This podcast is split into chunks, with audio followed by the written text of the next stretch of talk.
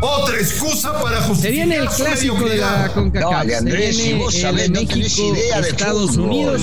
Footbox México semana de con André Marín y el ruso este Brailovsky. que Podcast exclusivo de. Footbox. Footbox USA y Footbox México se fusionan el día de Amigos hoy de porque Footbox México, viene un placer el partido saludarles. de partidos en la Este zona. jueves, hoy jueves estaré platicando con 11 de noviembre. André Marín y con el ruso Brailovsky de lo que se viene en en Cincinnati. el Estados Unidos, México. eliminatorio Ahí en para la. Copa del Mundo de Qatar. Se ha hablado mucho y hoy, hoy precisamente tenemos un podcast muy especial junto al señor Daniel Alberto Brailovsky, al cual saludo con muchísimo gusto. Ruso, ¿cómo estás? Bien, Andrés, ¿cómo andás? ¿Todo bien? Sí, estoy de acuerdo. Tenemos un podcast especial porque tenemos un invitado especial que nos va a poder hablar de todo lo que pasa con la selección de Estados Unidos. Te quiero decir, Ruso, que nuestro invitado nos quiere meter miedo.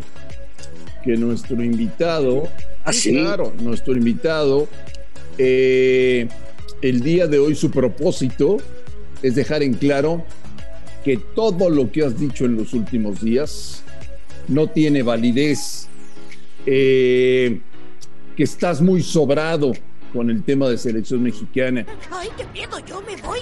que no te ubicas en tu realidad y que no valoras, Daniel Brailovsky, a la selección de los Estados Unidos. Te lo advierto, Ruso. O sea, me viene a putear a mí por lo que veo, lo que me estás diciendo. Más o menos, más, o menos, más o Bueno, menos. Vamos a escucharlo, a ver Más qué dice. Bueno, vamos a ver.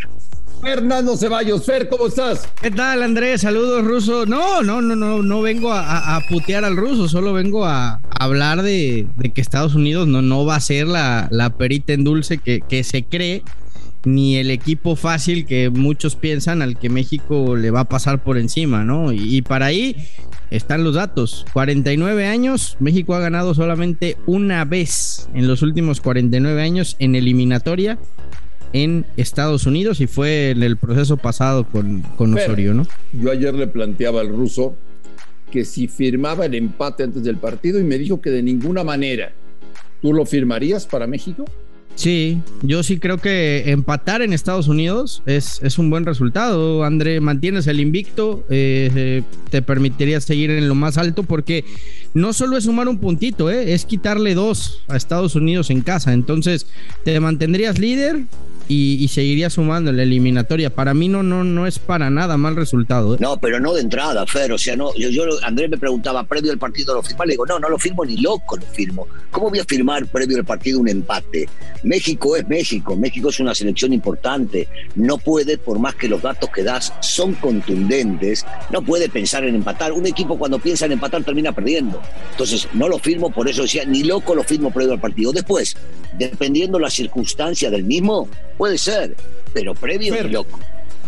¿Por qué Cincinnati? Porque se perdió el último partido cuando fueron a jugar a Columbus. Se rompió la famosa maldición del 2 a 0 que tanto presumían los americanos y decidieron mudarlo allá al ladito, ¿no? Lo cierto es que, que está muy cerca Cincinnati de, de el estadio donde antes se jugó, de la zona donde antes se jugaba, que era en Columbus, como ya lo decíamos, André. Entonces, eh, es por eso y porque además Cincinnati acaba de inaugurar un estadio espectacular, ¿eh? Una de las nuevas joyas de la MLS que lo quieren presumir, que lo quieren mostrar. Uno de los estadios más bonitos que hay para jugar al fútbol en específico acá en los Estados Unidos.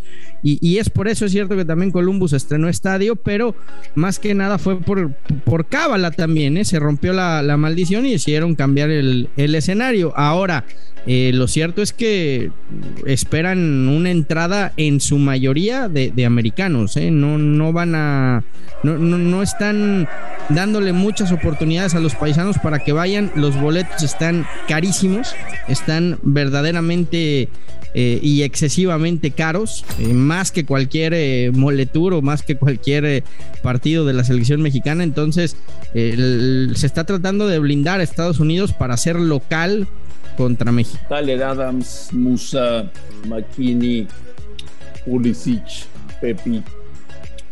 Todos ellos tienen la capacidad para ganarle a México en este momento. Es un equipo muy competitivo, André. Eh, ve los nombres que acabas de decir. El hecho de, de, Pulisic, que acaba de aparecer hace algunas semanas en, en, Champions, reapareció después de esta larga, larga, larga lesión. Y es un tipo al que hay que decirlo, ¿no? Siempre ha estado muy comprometido con, con su selección. Apenas se recuperó y dijo: Yo, yo quiero estar en, en el juego contra México. Tienen dos bajas muy importantes, porque no va a estar Serginho Dest, ni tampoco va a estar Gio Reina, que son dos de los, de los jugadores claves que tiene la selección. De este diría fue vital en la pasada fecha eliminatoria porque fue el hombre que les generó muchísima profundidad por fuera, rápido. Lo conocemos del Barcelona, pisa las dos áreas, inclusive metió un golazo en las pasadas fechas.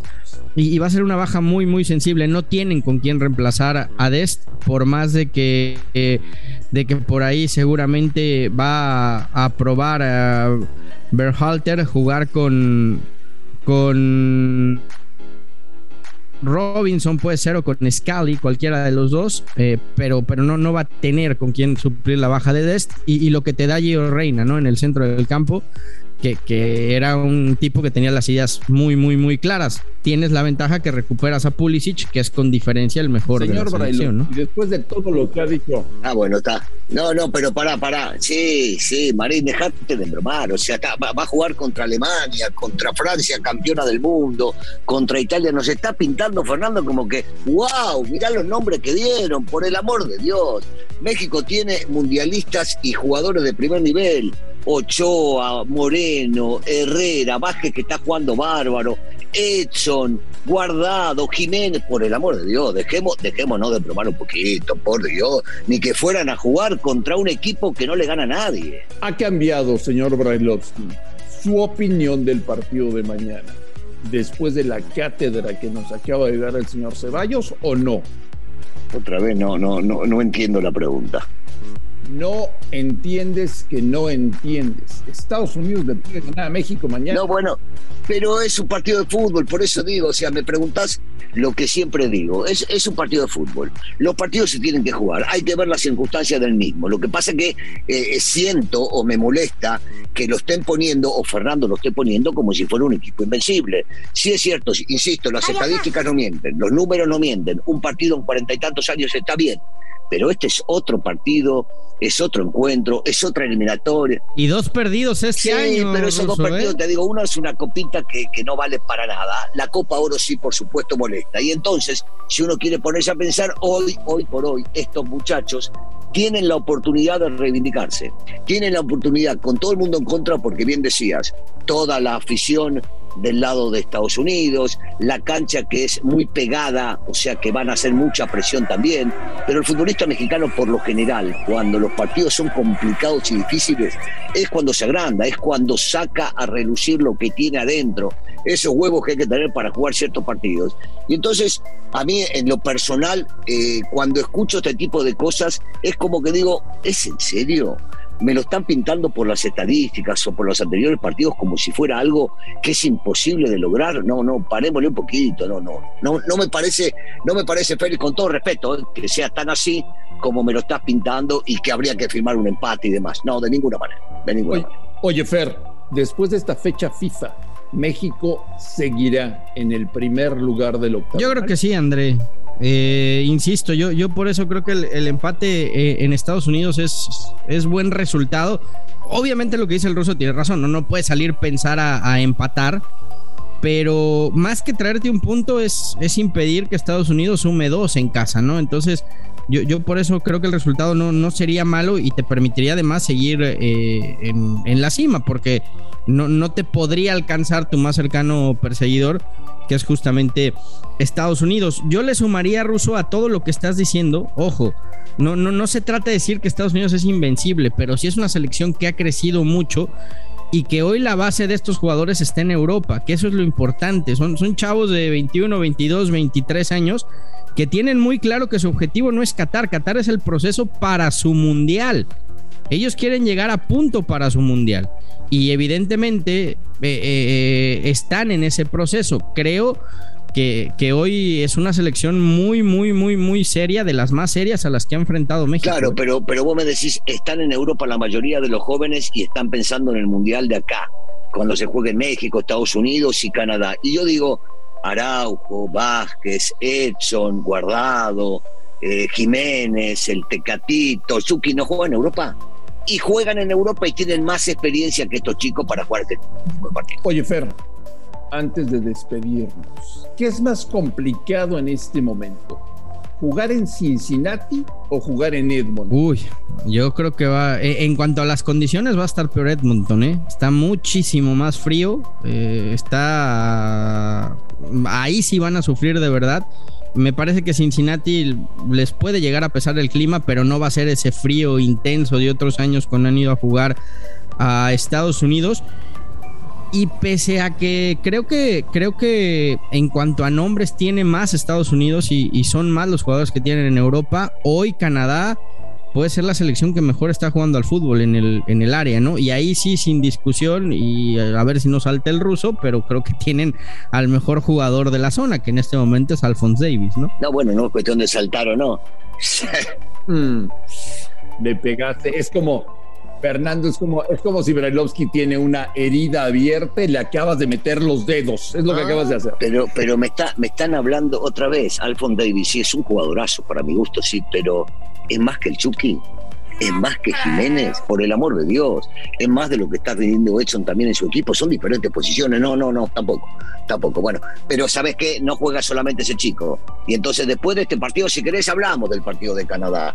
Pero tampoco. Eh, o sea, me están pintando a, a un equipo ahora Canadá como si fuera también y es cierto que es el que mejor ha jugado al fútbol de esta eliminatoria, como si fuera un equipo que no se le puede ganar porque, se le- porque juega bien.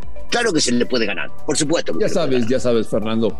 Brailovsky con el paso de los años se ha dedicado a inflar el globo tricolor, eh, a vendernos espejitos, a hacernos creer que tenemos una de las mejores selecciones del planeta, que estamos preparados para ganar la próxima Copa del Mundo. Pero bueno, tú y yo, Fernando, trataremos de ubicar en su realidad al pobre aficionado, al que tanto han maltratado y del que tanto han abusado. Es que sabes que André Eh, eh, es la gran diferencia. Eh, creo que en Estados Unidos yo sí veo un proceso, no sé si les va a alcanzar para, para pelear por su mundial, pe- pero es un proceso que llevan desde hace ya un par de años trabajando y por eso la exportación de tanto jugador a Europa, que insisto, además ve los clubes, ¿eh? porque hablamos de jugadores de la Juve, del Barça, del Chelsea.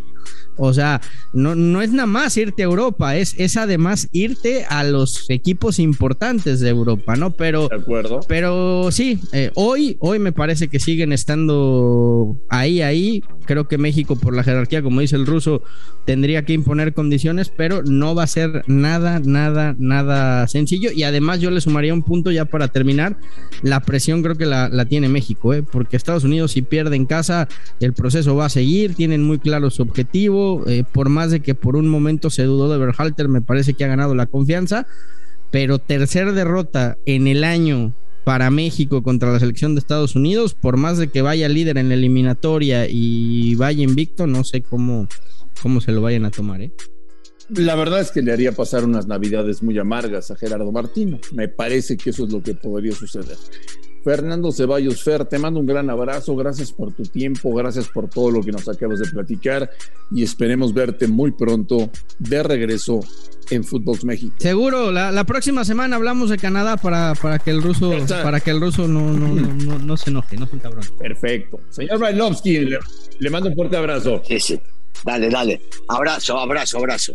Igual, igual. Un abrazo fuerte, fuerte. Esperamos acá la próxima semana. Abrazo, Andrés. Saludos a todos. nombre de Fernando Ceballos, de Daniel Alberto Brailovsky y de André Marín, esto fue Footbox México del jueves 11 de noviembre. Gracias por escucharnos, un fuerte abrazo y estamos en contacto el día de mañana. Footbox México, un podcast con André Marín y el ruso Brailovsky, exclusivo de Footbox.